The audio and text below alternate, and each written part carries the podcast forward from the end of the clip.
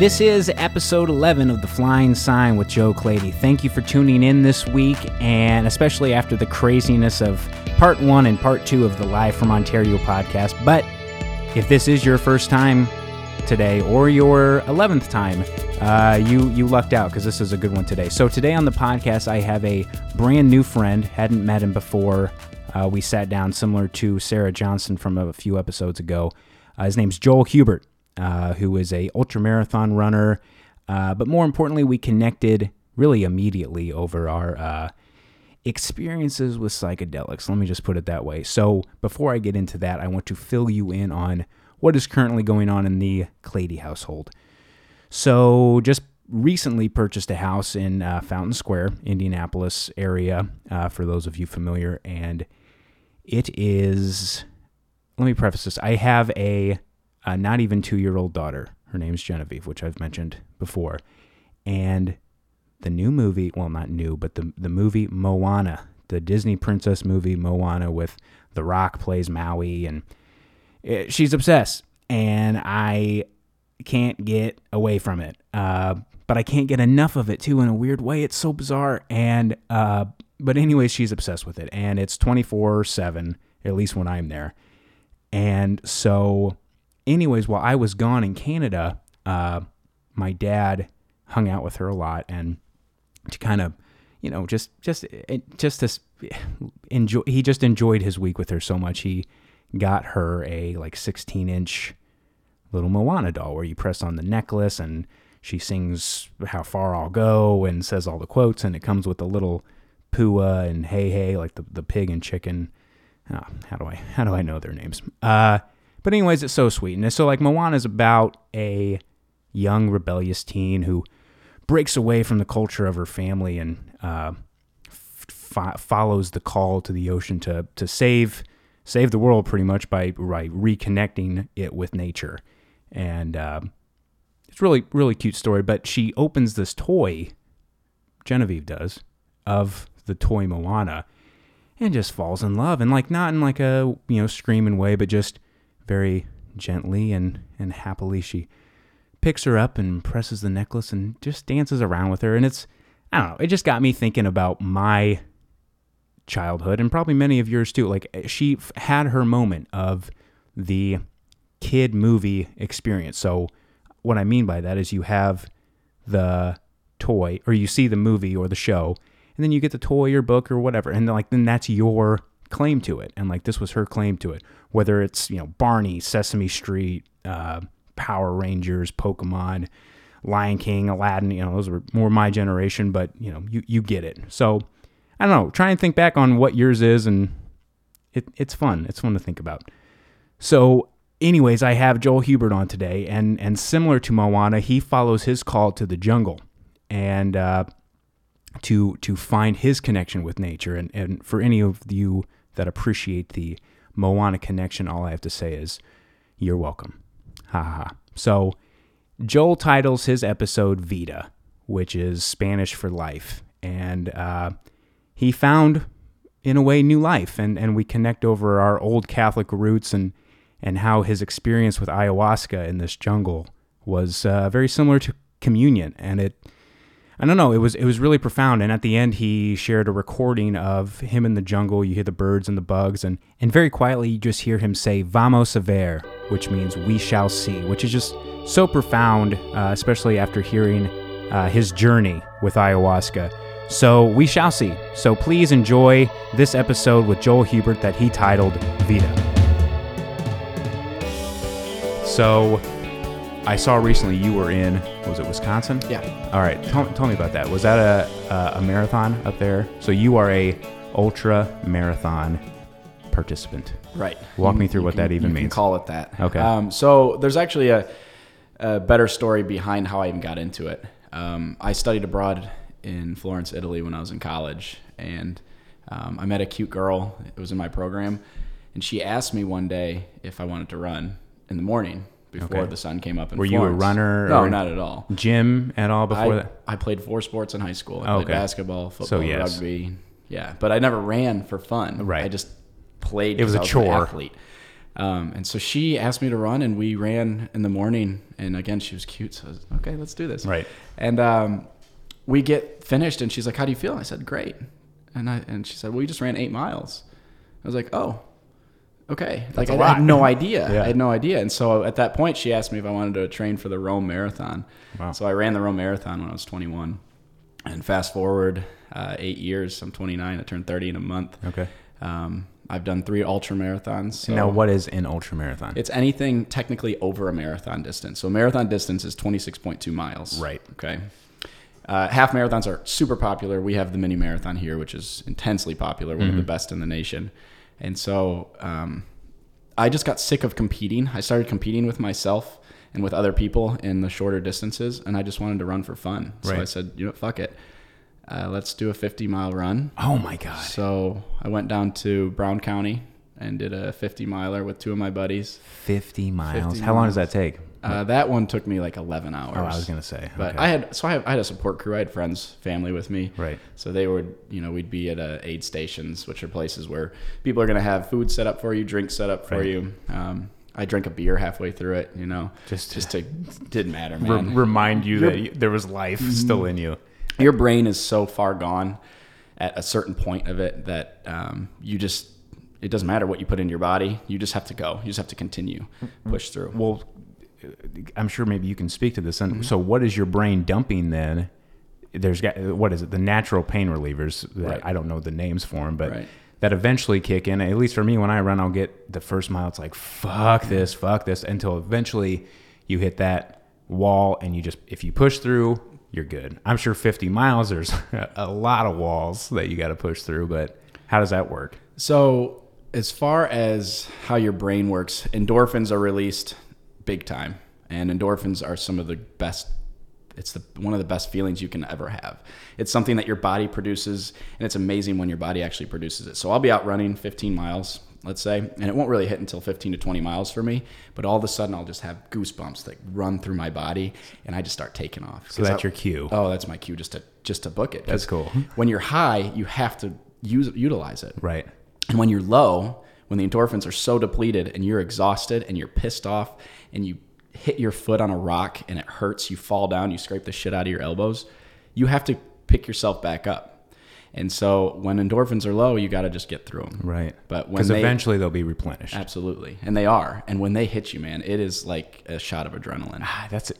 it's inspiring me. Like I am such a shitty runner. I, I I like to lift. It's been since that Canada trip. I've still just trying to push this beer and fish out of me. But like I'm into into just weights and like I try and do cardio and I always feel so good when I do it. But it's just such a chore. And I'm sure many people. I mean, cardio is like the thing to do. It's the best thing to do. And but it's just so hard. It's just so hard. It's just that that first push through it. So like maybe it takes a hot girl in Italy, you know, to like motivate you to do it.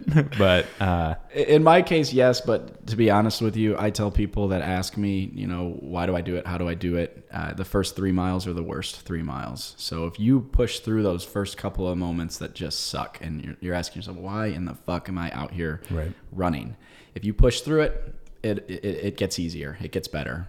Now, I speak from my, my personal experience, so I can't speak for everybody else, but that's a huge thing that, that I've found people have taken to heart, and it actually works for them as well. So, well, that's cool. Yeah, man. Uh, so to move on, I want to get into this other stuff. So we talked briefly uh, on the porch just about a, a previous adventure that you were on. So you said you were in South America for how long? And maybe just just if you if you could get into that part of this and just let's talk through that. Yeah, I'm man. curious about that. Absolutely. So I um I was a high school teacher for four years, and I was getting to the point where I was ready to try something else. Um, I've been a sponge for knowledge since I graduated college, so I've always wanted to find something to learn Right. and, and excel at. So after teaching, uh, I actually spent a long time considering seminary, Catholic seminary. I grew up Catholic, raised Catholic, went to every Catholic school, even through college, taught at a Catholic school. And we talked about that too. There's something weird that if you're raised in that that Catholic thing, I think every boy had ha, like if their you know parents are into it and it crosses your mind. It, I was like going to seminary camps like f- with boys and girls like consider or what vocation camp and like which is so dorky to say out loud but like it was vocational camp because you wanted to be a priest and i actually went with a girlfriend at the time which was so bizarre. But uh uh i don't know. That's so strange how that how that works and like how i don't know. Just being that kid because i was catholic school 12 years too. Didn't do college but like we were saying, I think it, it kind of beats a lot of that religion part out of you. But like how we were talking, I've talked on previous podcasts, there's something in our head that is exercised through those years of that spiritual part to where when you have an opportunity to find a spiritual moment, whether it's through the endorphins of running to recognize that feeling rather than just like, oh, bro, this is awesome. It's more than that. And you're able to recognize it because of because of that muscle. So Absolutely. Yeah. Uh, I mean, I think it's I think it's really good that people consider seminary. And and for the record, I'm I'm no longer consider I never no longer consider myself Catholic. right. Um, it's just something that has left me, but I have so much respect for what I learned growing up in that faith and learning discipline. Um, but it, I think it's good for people to consider it, like you said. Well, and there's the tradition of it. I don't know about s- not to speak for you, but at least for me, my family, you know, uh, generations of Catholic or Catholicism, and it's it hits it's been hit like this generation has kind of hit this wall now to where it's like not that tradition's kind of dying out. Like I, I respect it, but it's it's hard to continue it when you just can't really buy in. Like I like you said, I respect it, but it's not enough, you know, Right. to continue it on for the next generation. And I've, I've tried to come up with an answer because I was close enough where I had been meeting with priests. Oh, wow. So like I was, I can't, I don't have an answer yet. I still don't know why I've left. I just know that it, it doesn't fit with where I'm going right now. Right. And- so you're actively searching why, though. That's important too, I think. Yeah, and I think that's a really difficult question Uh-huh. as well. I, I just want to. My goal right now is finding balance in all that I do, complete balance, and uh, having a spiritual side is one part of that balance. But being told what you can and can't do on a daily basis, and there are certain rules and laws that they follow that I just can't. I don't agree with, man. Right. The big one, and and the big one to me is is. Uh, seriously is masturbation with Really? like priests be, not being able to masturbate. Yeah. I've had this theory for years that the reason why there's there are these scandals because they can't release. Right. As a man, you know, when you have to release something Right. and you feel better, all of a sudden you're done and you're like, You can think. oh my I can think clearly. It's normal. Right. Yeah. and Not yeah. To get it. How often, if you have some shit to do, it's like, well, you know what? I'm just going to take care of this because it's always on. Especially being twenty something, you know, or even into your thirties. Like for guys, you're always thinking about it, and that relief to where you have at least two hours of rational thinking, and you don't get that, and you're supposed to be in a leadership position, and it just Trusted. back it trusted and it gets backed up and you're and like whether or not it you know i can't say the science to where it does cause these scandals but if nothing else it can't help behavior i mean there's still men there's it it, it doesn't they're not promoted to an extra uh, level of human being that doesn't need that biological release so you're totally right on Right. that And it, the, the discipline is tough, man. I, they, they say it's, well, you're disciplined in God. And, and I'm sure a million priests would come back at me and say you are completely wrong, Right. Joel. But for me, you know, that's kind of just the way I've way I've thought about it. So, right um, I guess to, to get back into the story, I, I chose against going into seminary, but I knew something needed to change. And so I talked to a, a good friend of mine and started looking at South America as a potential place for me to travel and, and experience something new. And he said to me, and these words will always stick with me, he said, Joel, at some point, what you're being offered in your current society stops giving you what you need. And that clicked. And it took me like four months and I was gone. I was just, I was finding myself bitter in our society. And I love being an American. I love this country so, so much. But Right. for whatever reason, I was just, all I was focusing on at that time was negativity. And I would just see it in every single anything specifically um, no, not necessarily, but in hindsight, yes. I I found that we have everything that we could possibly want, need, have. Right. Everything, and and so for people to be upset, bitter, pissed off, and you look around you and you're like, you are in the best place in the world. This one of the safest places in the world. You have everything at your fingertips.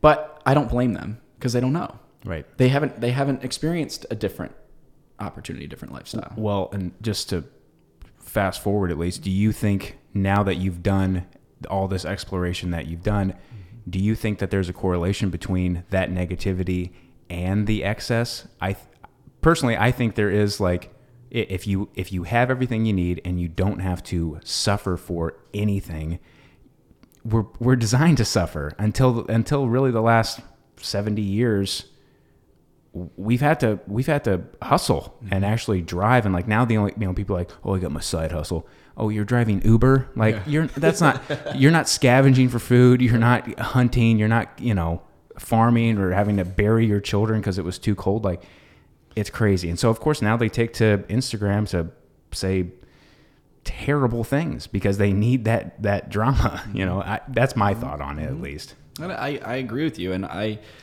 I mean, I, so I was gone for eight months. I slept in my tent 60% of that trip. And I did so by design. I wanted to. Right. It was my home. And in a little bit of a way, I, I felt more animalistic. I felt Yeah. like, you know, a little bit like a dog. Like that was my home. That was where I was comfortable. I had my own shit in there. Nobody would bother me when I had my tent set up. But um, basically, w- what I did was I found one volunteer place that I was going to go and work at. It was in northern Chile. It was a school. And so I flew into Santiago, stayed with a friend for about six days, and then I made my way north and I taught English at a at a school that um, very poor school, but um, still a lot of positivity was there that I found a lot of happiness I found that was there. But um, that's how it started. Is I got further into my understanding of the Spanish language, which took a lot longer than I had anticipated. Um, I made my way south to Patagonia, and I spent three months in, in Patagonia working on a farm.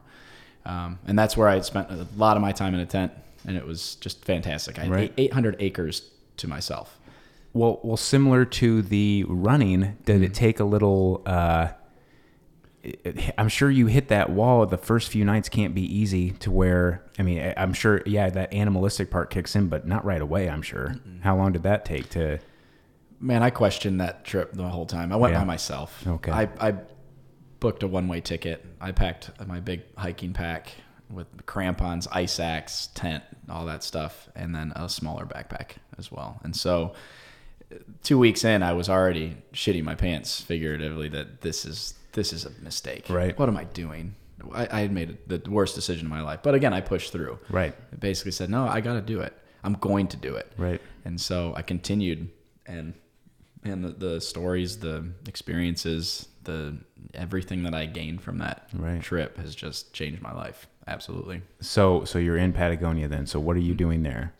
Uh, my job was technically to be the head uh, garden keeper. Okay. So I built gardens. Um, I also recruited volunteers. So I was supposed to stay for a little bit longer than I did. I, I stayed for three months, September through December. So it's the end of uh, winter down there and getting into summer.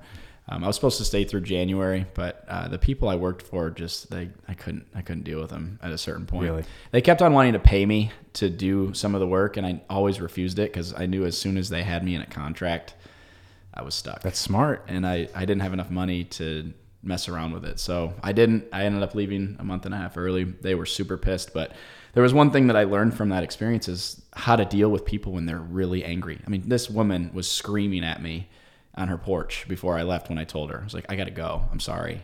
This my time here is done. That she and she worked for the. She was the owner. Okay. Yeah, and so she was super, super pissed off, and um, I just said, you know, I'm gonna pack my bags and I'm gonna go. Thank you again. This experience will, will forever be in my my mind. As she's screaming. Oh my you. god, yeah. I just had to stop Ah. her.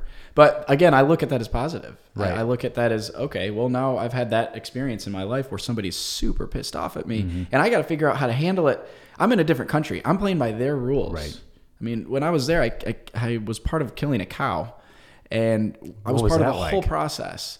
So we had I had two two gauchos, which is Spanish for cowboys, and they were Argentine gauchos, and they didn't speak a lick of English. And they they lived on the property. They were unbelievable mechanics, cowboys, everything. Mm-hmm. And uh, they asked me one day to go with them to go. We bought five cows, and uh, we had to get them in the back of this small pickup truck. But the whole time we're doing that, we have like we're three three of us with ropes.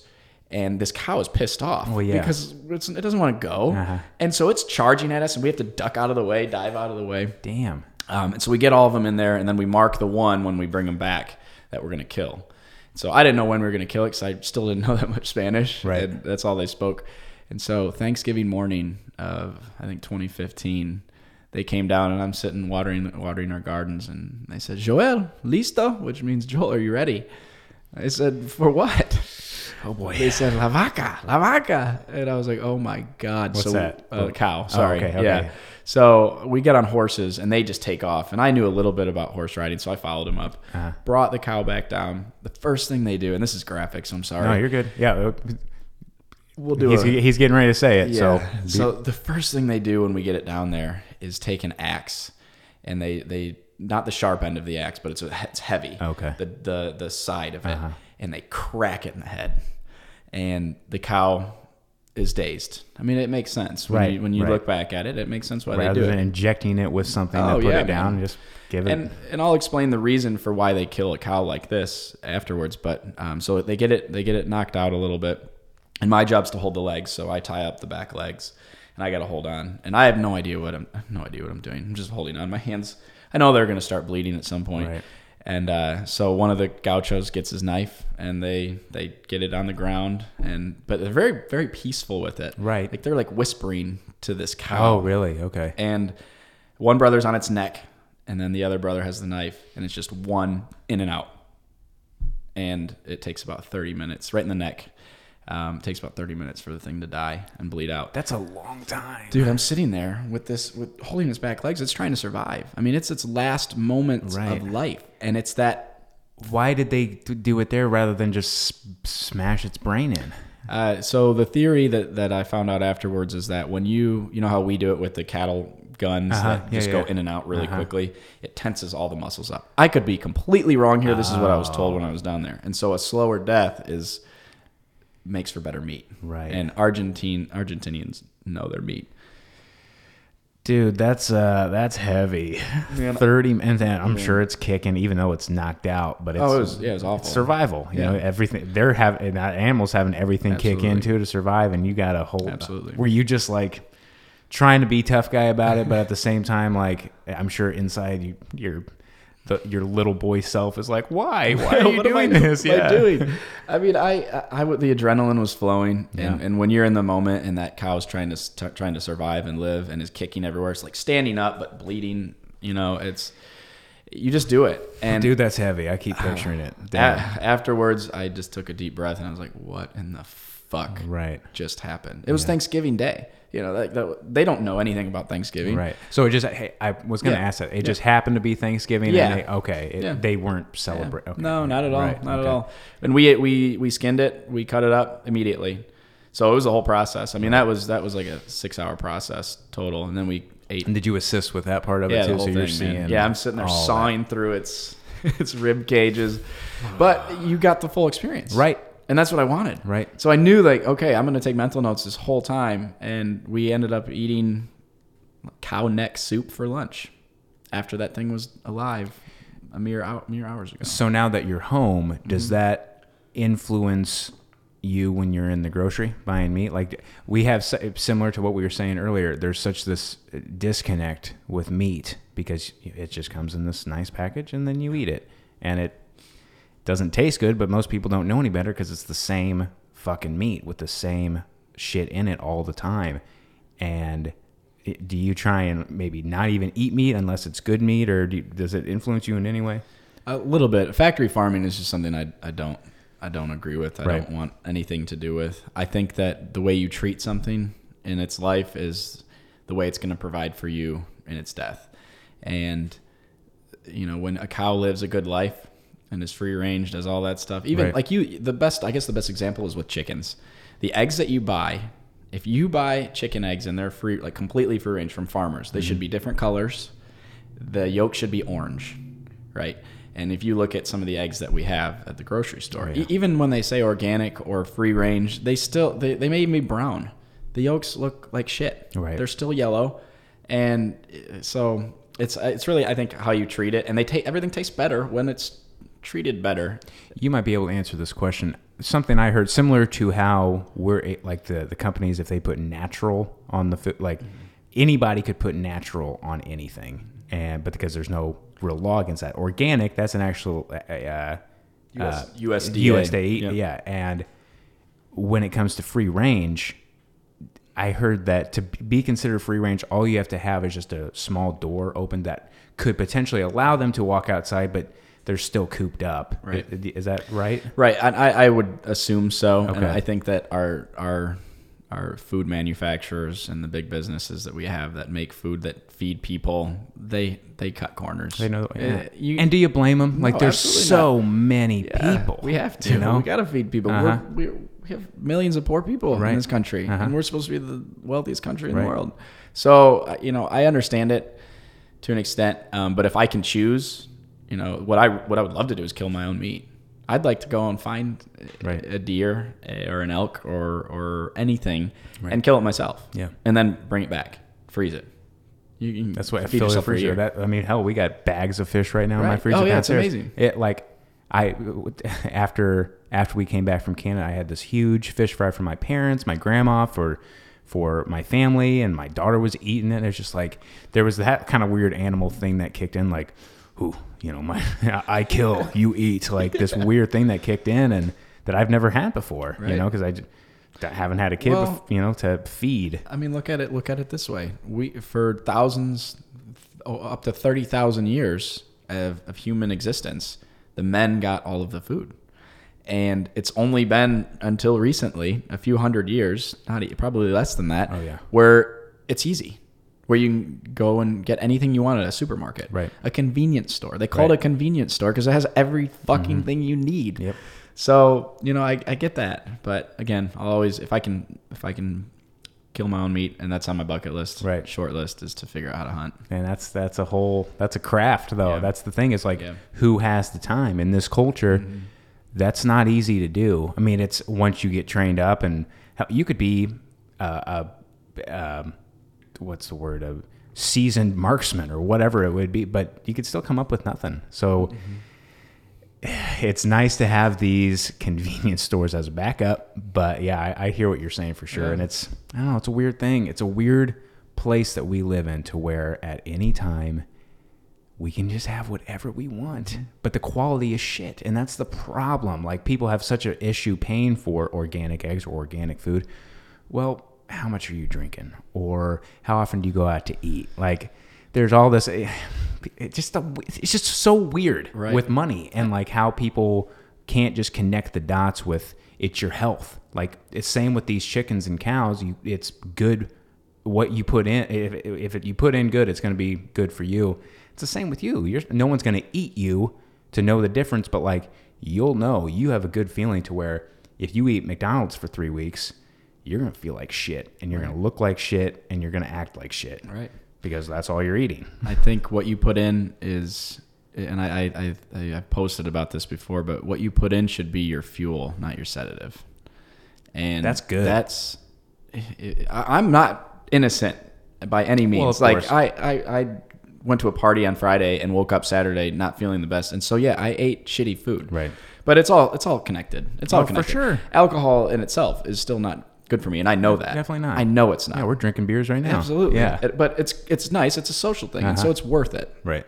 But at a certain level, man, it's like uh, if I didn't have I to like have that any fuel, alcohol, not your sedative. If you have, like, I'm thinking of that right now, and if you think of it as like a, you're just this engine, and like you are. think of your your car. You know, you wouldn't put, I wouldn't dump apple juice into my car because it's not gonna work. You know, it's gonna just fuck it up, and it's the same with us. This beer is not the gasoline that we need. But it makes you feel good for it while. does. you It know? does. The first but- couple, but it's when you it's when you overdo it, and that that comes back to balance and moderation, Right. Which is what I try. You know, I, I'm I'm seeking that.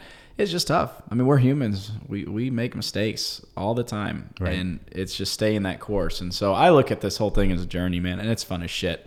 we're so goddamn lucky Uh-huh. to be alive. We get to do whatever we want. Right. We did. We did. Uh, the, a buddy of mine did the math the other day. To be a a white man, middle class, raised in the in the whole world is less than one percent chance. Wow. Less than one percent chance. That's weird.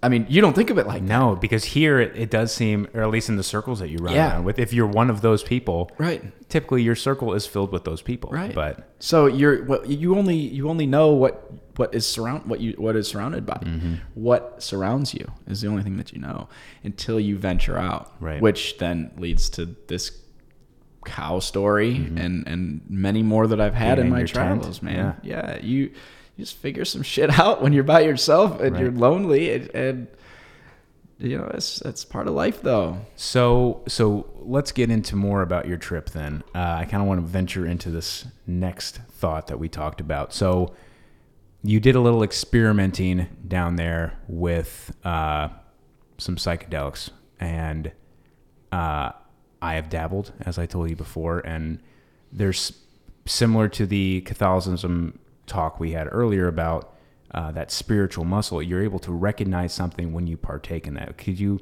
at least touch on that, or like explain your experience before? Not the the full deal, or you know whatever Yeah. you want to say about yeah, it. Absolutely. Um, so before I left the U.S., I spent about uh, probably two years researching something called ayahuasca, and I heard it from, of course, Joe Rogan. 'cause Oh, okay. The, the the dude just is is doing some good things. Knows his shit. He does, and um, so I, I heard about it from from one of his podcasts, and so I started researching it. I read Rick Sto- Rick Strassman's book called DMT: The Spirit Mo- Molecule, and it just it changed my world. Hmm. I was like, oh my gosh! And this was I was not into psychedelics at that time. I smoked weed every once in a while. I was 25 years old at this point. Right. Um, I did mushrooms once in college. Hated them because it was so intense. Right. And so I was like, I don't need, I don't need anything like that. But for whatever reason, there was an itch that occurred as soon as I heard what ayahuasca was. And I think part of it was because of the spiritual side of it, of the religious side of it. So just to kind of give some background to people that don't know what ayahuasca is, Please. It's it's a plant medicine, and it's been utilized in the Amazon rainforest for thousands of years by shaman. They call it medicine for a reason because it is medicine. Um, I've heard it called ten years of therapy in a week Wow. of like intense therapy. So I, I didn't feel like I needed any of that stuff, but what for whatever reason it just it fascinated me. I, I, I love the tradition of the Catholic faith, and so I love that this had been going on for thousands of years too, and they called it medicine, and it healed people. So okay, well let's read about it, let's learn about it, let's do as much as we can, much as I can before I left. Um, but I didn't make the decision when I went down there, and I actually had an opportunity to try out DMT in Santiago. I landed in Santiago, and like two days later, I was asked if I wanted to, to try it. Really, the that woman I was living so with. rare. Oh, it was crazy. just present itself like that. yeah, and well, she and I had these amazing conversations, um, and I was, it was just she and I for six days, and uh, she asked me if I wanted to try it, and I, I said I'm not ready. I'm not ready. No thanks, but I appreciate it. So again, I wasn't sure if I wanted to to, to delve into this. Um, I, I fast forward to that was in August. Fast forward to January. Um, living in Uruguay on the beach with a really good friend of mine. Now is a very, very good friend of mine, and it hit me. All right, it's time.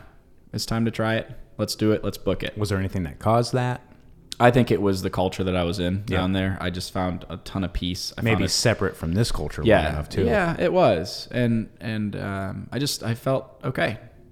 I, the way I looked at it is kind of how I think Catholics look at decisions that they made. Oh, I was I just knew God led me into Right. the, the right path. Well, this plant led me, this medicine led me to that path to say, okay, yes, let's go ahead and try it. So I, I did research, found a great place called Amaru Spirit um, in the Peruvian rainforest, heart of the jungle. Decided, okay, I'm going to do it. Spent some money. I actually had to cut my trip about two months short because I, I paid for it.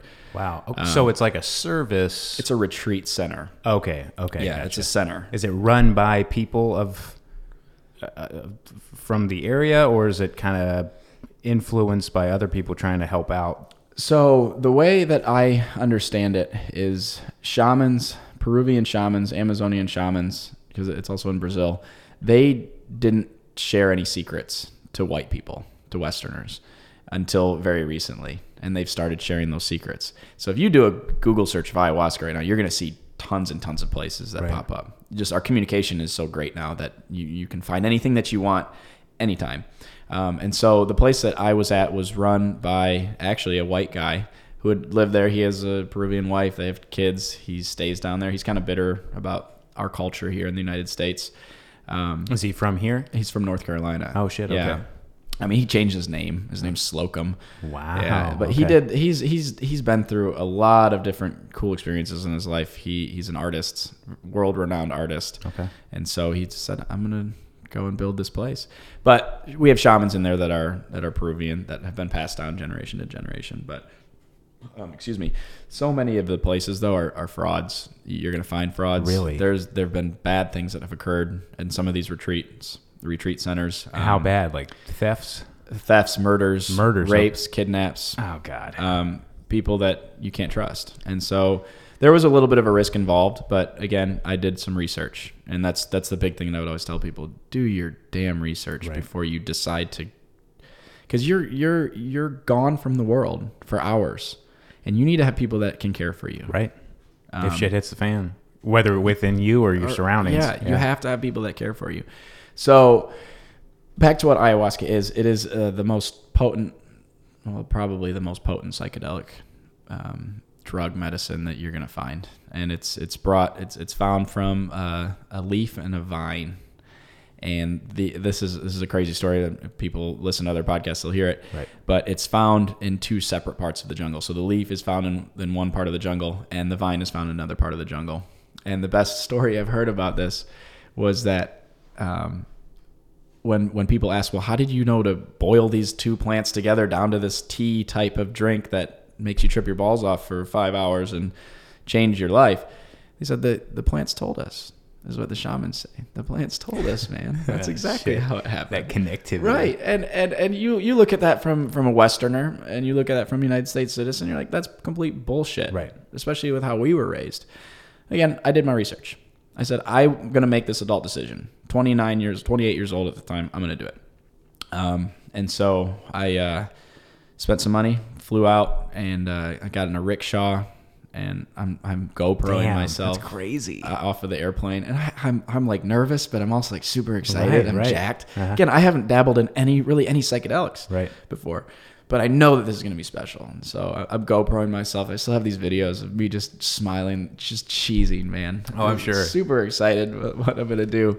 Um, and we get there, and and uh, I meet a couple other people. It's a small place. There were about 15 other uh, people there. Um, I was one of two Americans. Okay. They were from all over the world that were there for their own reasons. Right. Retreat center. Uh huh. Um, so the first night they offer an ayahuasca ceremony, and I'm like, all right, fuck it, I'm gonna jump in, let's do it. And and they call it a ceremony because it is. So it, real quick, so you're Yeah. paying, or you have just a time. Are you like you have a week there or something like that? Eight days Eight is what I paid for. So you, but they have services to where you can just go anytime within your eight days, every day if you wanted to, probably, right? But you just got to wait till you're ready. Some Right. people might just be like, I need a day, Right. you know, let me get settled. Okay, Right. gotcha. And, and some of the, I guess, some of the other places that you'll hear about, and and how other Westerners have gone down there and done this, they it's solely for ayahuasca. This place is the reason why I chose it is that it was an all inclusive type of location, and so I got the best food, all healthy.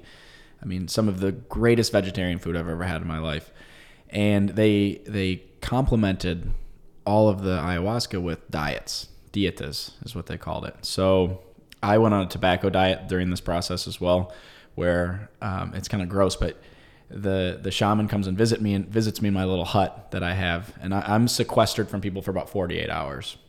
This is midway through the week, so I had already drank an ayahuasca twice. so, so it's a body social cleanse. Mm-hmm. Total.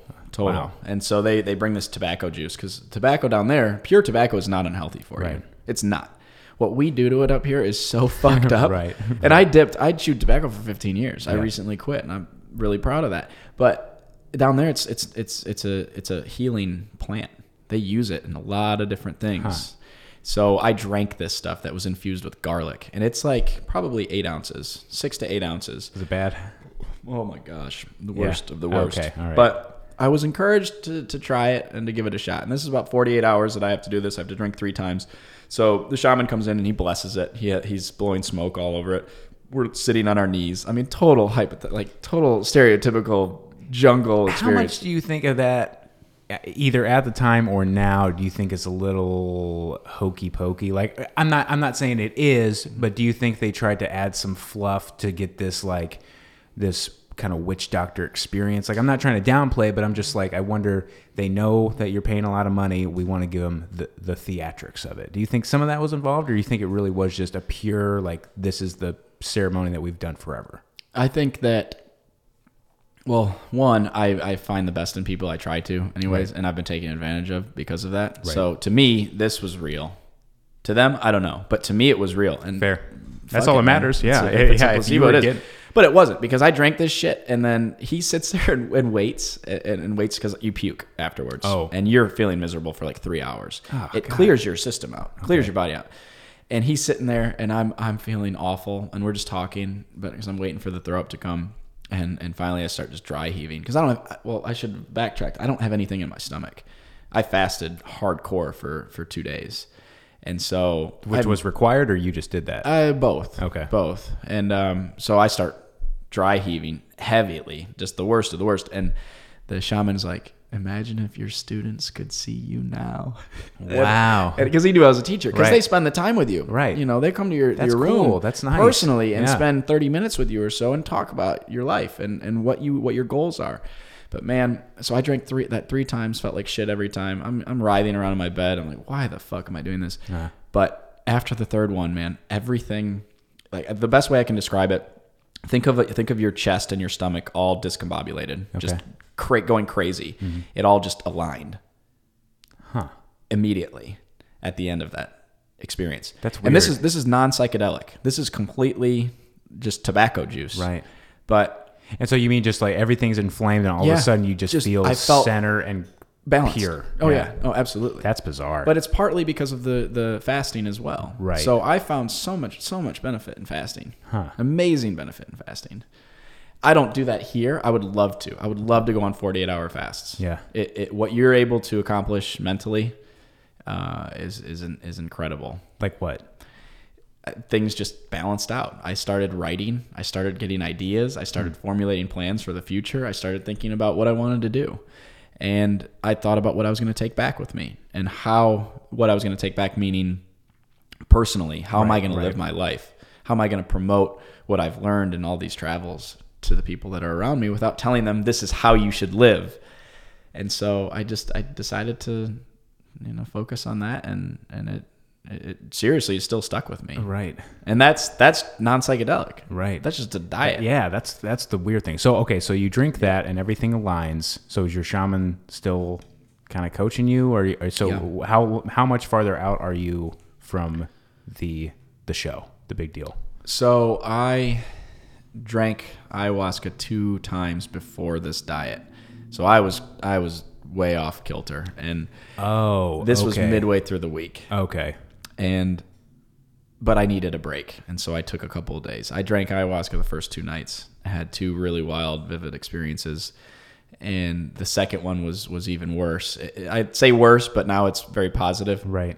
But So it was bad at the time, Oh yeah, yeah. Worse, like worse than- scary or Um, well, let me just tell you. Let me tell you a little bit about the story of what what I saw, what occurred. okay. So we're in the the Maloka is what they call it, and it's this beautiful domed building, gigantic. Um, a, and it's in the middle of the jungle. And this is the Slocum guy built this Maloka is what they call it, and it's it's like a church. Like that's that's seriously what it looks like. There's incense burning when we come in at night. All the ceremonies take place at night after dark. There's incense burning, and the shaman is there, and people just arrive slowly, and they get their little mats. So we each have a mat, and we each have a pillow, and we have a blanket, and a puke bucket, and uh, toilet paper to blow our nose, or or wipe tears away, whatever. Okay. So we get in there, and, and again, this is my first time. I just got there earlier in that day, and so I'm I'm just like oh my gosh, this is Right, this just excited, yeah. I'm super jacked about this. Uh-huh. I, I've learned so much about it. Now I'm actually going to be able to experience it and then share it. And um, so they start calling around people once the ceremony starts. They start calling around people in the room, very much like communion, dude. Okay. Uh, Catholic communion. Right. And so they say, Joel. And so I went up and I, I get on my knees and the shaman looks at me and, and, and he's like, okay, you ready? And, and so I look at him and very intense eye to eye contact. Right. Yes. And so I, I think of my intention because I, I, I wanted intentions for this, for this experience. And so he gives it. he- Intention as like what you wanted to take away. Yeah. Or, or also, or, but was there a, a part of you that wanted to maybe get your head right before you got into this too? To where I don't want to have a negative thought before I drink this. Right. Uh, I, I think it was I think it was both. I thought about some intentions before, like what I wanted to work on in my life. I, I went into this thinking, how can I improve me? How can I improve Joel? Cool. All right. Um, and so I'm thinking that. Of course, that all went to shit because you, you, you can't plan for something like this. Right. So he pours it after looking at me, pours the amount that he thinks I should have, and I drink it. Doesn't taste that bad. Some people hate it. Um, and I go back to my, my little mat and I just wait. And it's about 30 minutes. To kick in. Yeah. Okay. So everybody drinks, and the shaman drinks every night as well, That's which is crazy. nuts, man. Because this is a five hour, this is a five hour experience. This is a five hour intense trip, and so he he drinks as well. every night. Every night there's a God, ceremony I can't he's even drinking. imagine. so as soon as he feels the medicine working on him, he starts singing. He's it's chanting. It's called Icaros. Okay. So he's chanting. And as soon as he started chanting, man, all of a sudden things started happening. I started feeling a little warm in the stomach, but a little uncomfortable as well. And I just kind of got that, that. If you're familiar with Yeah. psychedelics, you just kind of move. You're Uh-huh. more aware of what's going on in your body. Maybe start pinching your muscles a little yeah, bit. yeah, yeah. Know. And uh, you know, fast forward through the throw up and all of that, and it sucked, but it's part of the process. Uh-huh. So everyone throws up. It is just Pr- pretty much. I tried to diet beforehand for about two months. I tried to really, as soon as I booked, I tried to cut certain items out of my my diet that interact inappropriately with ayahuasca. With like what is what is the hot hot food, spicy food. oh okay My diet basically consisted of bread and some fruit and tomatoes. Uh, that is a fruit, but yeah, that that type of very basic bland diet. Um, it sounds very probably very uh, similar to probably the diet of the people there, right. Oh yeah. you know Yeah, very- yeah. very- fresh, fresh vegetables. Yeah. But again, they the hot peppers are supposed to be pretty, pretty bad for for ayahuasca. Hmm, okay So I tried to cleanse my system already beforehand. Some people don't, don't do anything, and then they they are sick as shit. Huh. Because what the first thing it does is it purges. It's a purge. It purges. uh, Basically, the plant starts working on you. The medicine starts working on you. That it gets rid of everything that you don't need, which is a lot of shit wow that we have in our bodies we don't need. So so it's starting to kick in it's starting to kick in. The the shaman starts chanting Icaros, and it I it just guides me right into it. So I'm laying That's down. crazy was it kind of haunting Yeah, Like a Gregorian kinda chant Yeah, thing, it is, is- and it- there's no there's no music. There's no there's no accompanying music. Right. I should say, but it it's it's peaceful. I've found that now I, when I listen to it just through Spotify or something, I can kind of take if I'm meditating too, I can take myself back to that place. And, to the place not the the- Yeah. okay but I can kind of get deep. I can Okay. I can go into myself a little bit more. So the biggest thing, uh, my mom was a huge part of this experience. Um, I just remember feeling my navel and just being so connected to my mother. Whoa. So I went back in time essentially, um, but I was very lucid. It's very much like a dream. Okay. But you're you're you're you're there and you know what's going on. So I'm I'm talking to my mom as a kid, probably eight, nine, ten years old. Um, but I see her for who she is. Like I see inside of her that I've never, I've never felt before. I've never seen or really looked at my mom in that way, and very dreamlike, like I said. Um, and so just very connected with her. And then I went further back. I went further back to, and this is where it kind of gets crazy. And this is where people, you know, they may lose this. But Right. I went, I was basically conceived and I was in her womb. And I'm conscious as a 28 year old man, understanding where my spirit is, where where I came from, from my parents. So I'm even more connected to my mom. so so if i understand you Yeah. right you're Yeah. you're Please guide this because it, Right. it's it's tough to. yeah as someone who is not in your head um it, it was it like a feeling of um, like a memory to where you almost can recall at the time in there, or you're just yeah, is that yeah, it? yeah. It was it was definitely more of a memory that I- Okay. that okay, I'm here and I'm in here and I know where I am and it's really warm. But you were you were aware of that Yes. was what it was. So it's like this Yeah. is who I am. Right. This is the time in my life that I was. I mean, it was like going backwards in time. That's essentially how this whole experience started. And then Backwards, like from the, the current age that Yeah. you were sitting on that mat and you just Right. felt just kept on going back, younger and younger and younger, but having my brain that I have now of all these experiences. whoa. So, again, very dreamlike because I think people can dream about some of this stuff. Oh, But I'm sure. Yeah. DMT, dimethyltryptamine, is released when you dream. exactly. So, and that's the the psychoactive component in ayahuasca. Well, real quick, can we just take one Yeah. sidebar here and explain just what you mentioned, like the molecule part of it? So, I'm aware ayahuasca is different from DMT in, in the sense of it is the combination of two plants. Can you just walk everybody through that then? Yeah, yeah. So um, I, I don't I don't know which if it's the the leaf or the vine that has I'm pretty sure it's the leaf. Okay. And then the the root has that inhibitor. right The MAO right. inhibitor. So- That that that that makes it Right. potent. Right. That basically makes it psychoactive. Well, no.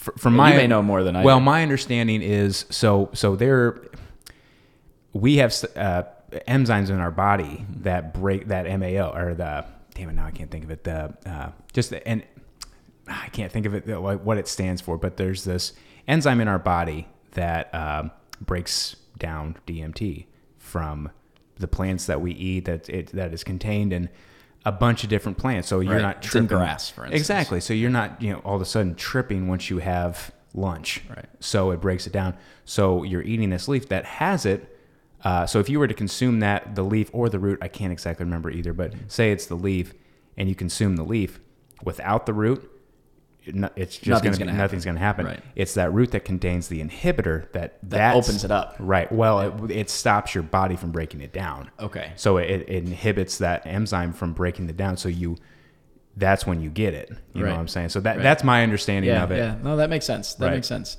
Um, and and so as I was saying, you, you just you're going back in time, and I was anyways. And this is it, it gets even crazier at this point. Um, I re- just remember being in a void, in a black infinite void, and I was just a little ball of light.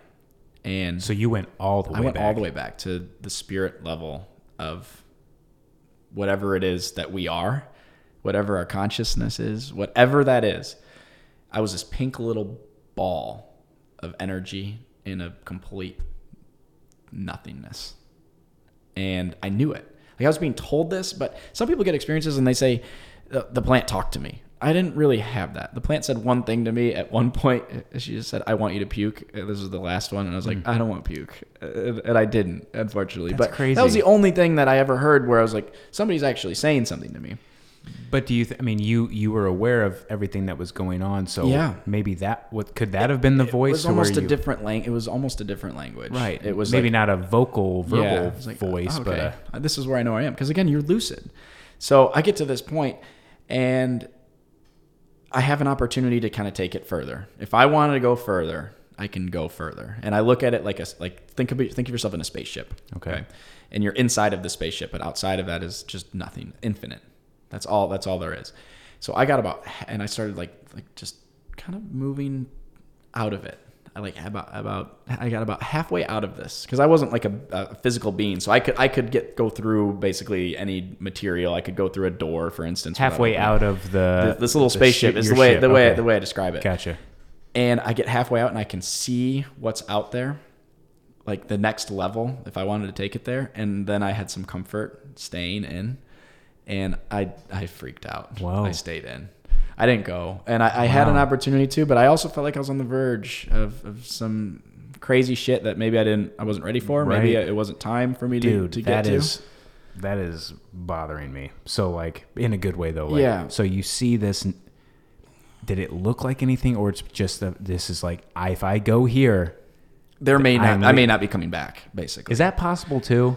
I've heard that before. I don't know if that's just full of shit, but I mean, it, it could be, and and uh, I, I have a brief tale about how I saw somebody kind of lose their mind a little bit, but the the just to close this part out, Yeah, the please. um, the shaman stopped chanting, and I just popped into sobriety, like complete lucidity, back to the world, and I I just remember being like, oh my god. What was that? And I'm just laughing. I'm like laughing and crying at the same time because I just had this intense experience. I had my mom involved in it, and I saw her for who she was, and then I went all the way back to this moment. And he stopped chanting, and I was I was I was back. And the shaman goes, "Does anybody want another cup?" And, and at this point, I was like, "Fuck it." Damn, dude. Let's oh go. my god. And that that that ended up being a very very good decision, but a very difficult decision. And it's a story that I'm not That's quite ready no, to I share I completely understand. after drinking that second cup. Um, but that's been that's been a life changing. Can you answer me this though? Yeah. Were, were you able to achieve the next level? Took me in a completely different direction. Gotcha. Fair Yeah. enough. Fair enough. I won't. I won't pry, direction. but yeah, damn, dude, that's uh, ah, that's. I, I I have no words for ah that that that, that feeling of of being you because it's not there's not these gates. I'm sure there wasn't like this uh this look of of I know I can achieve. I mean, it's just that feeling. I I, I can relate with my past experiences and like people can if they've if they've dabbled in psychedelics. I guess you know I I, I really really struggled with telling some of this stuff today, um, but the way it's impacted me in a in positively is incredible and people know that I've changed since I've come home from this experience and it wasn't just that experience in the jungle. It was the entire time that I just kind of came of age I guess. Um, but it's changed me it's balanced me it's brought me peace it's it's helped me figure some things out personally. I'm a big believer if you can take care of yourself you can take care of other people. And so I I chose to go into myself and figure this out. And since I've tried, I, I've, I've had mushroom, I've had a bunch of mushroom trips since, and I use that medicinally. It's nuts, man. I'll sit, I'll, I'll take a small dose, and I will be on my own for the next four or five hours. And I go in, and I, I figure out, okay, what needs work? What in my life needs work? And I figure out what needs work, and then I focus on that moving forward. Right. And so that's what how I quit tobacco. That, Do you- I attribute it. do you tap into that maybe by a sense of i hate to use the word paranoia because that sounds kind of stereotypical but you're able to be like oh shit i'm worried about this thing. But mm-hmm. instead of just freaking out about it until it just wears off like what i've done in the past you know it's like there's a bit i can't think of the comedian but they're like oh my god i have so many cavities you know just like you just dwell on one stupid thing but you recognize it and then it's more it's more of a, a job rather than just recreation. Yeah, yeah, absolutely. And and I I think because of my experiences with psychedelics in general, I, I'm able to control them a little bit more. But I still have a lot of respect for them. But yeah, I find that it brings up things that I need to focus on. And if there's some in, inconsequential shit like I have cavities, Right. I just kind of brush it aside. Right. You know, and and then I focus on okay, what really needs help. I can achieve that with weed too, if I really try. If I get in a meditative state on marijuana, I, I'm able to figure out the things that surface that I need to work on and focus on come up. So, as we're nearing the end here, what would you say? When I met you today, we connected, I would say pretty immediately. Oh, yeah. Based on, I mean, I could tell there was some reservations at first on both ends because that's always the weird thing. You don't know what to say, especially when you know you're going to talk about the drugs, you know, especially intense ones that aren't. Um, They're not westernized. It's they're not, westernized exactly. medicine. right. It- right. Exactly. And and but you don't want to like freak people out. Because i mean i told you today about my dmt experiences and you got to be careful because you don't want uh, to uh, completely turn you off like oh my god what is this guy? Who's what kind of stuff is he messing with? And a lot of people have that idea.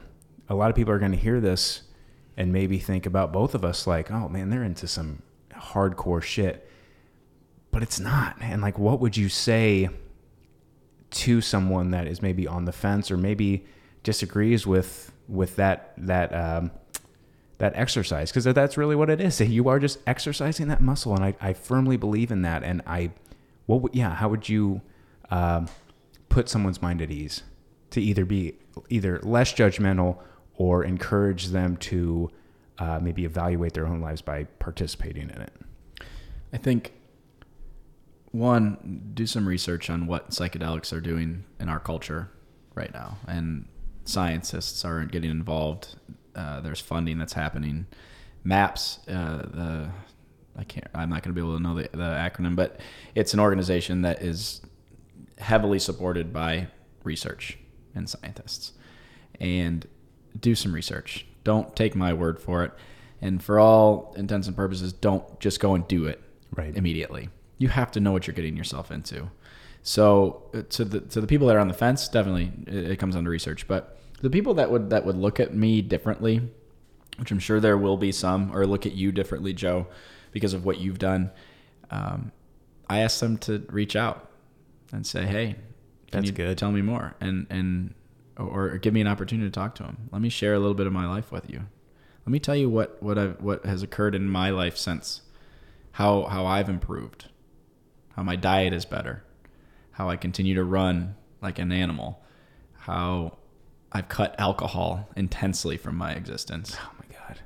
um, and I still do it. That's crazy. I still do it. Well, but- I mean, not the alcohol, but just like the Yeah. the amount of of purging that it that it, it It's not like you're sitting in your basement just slamming cups of ayahuasca every Saturday no, night. no, you I'm not even close to being ready again. I will Yeah, be. It, It's going to happen. That's the thing with happen. these with these really intense Mm-hmm.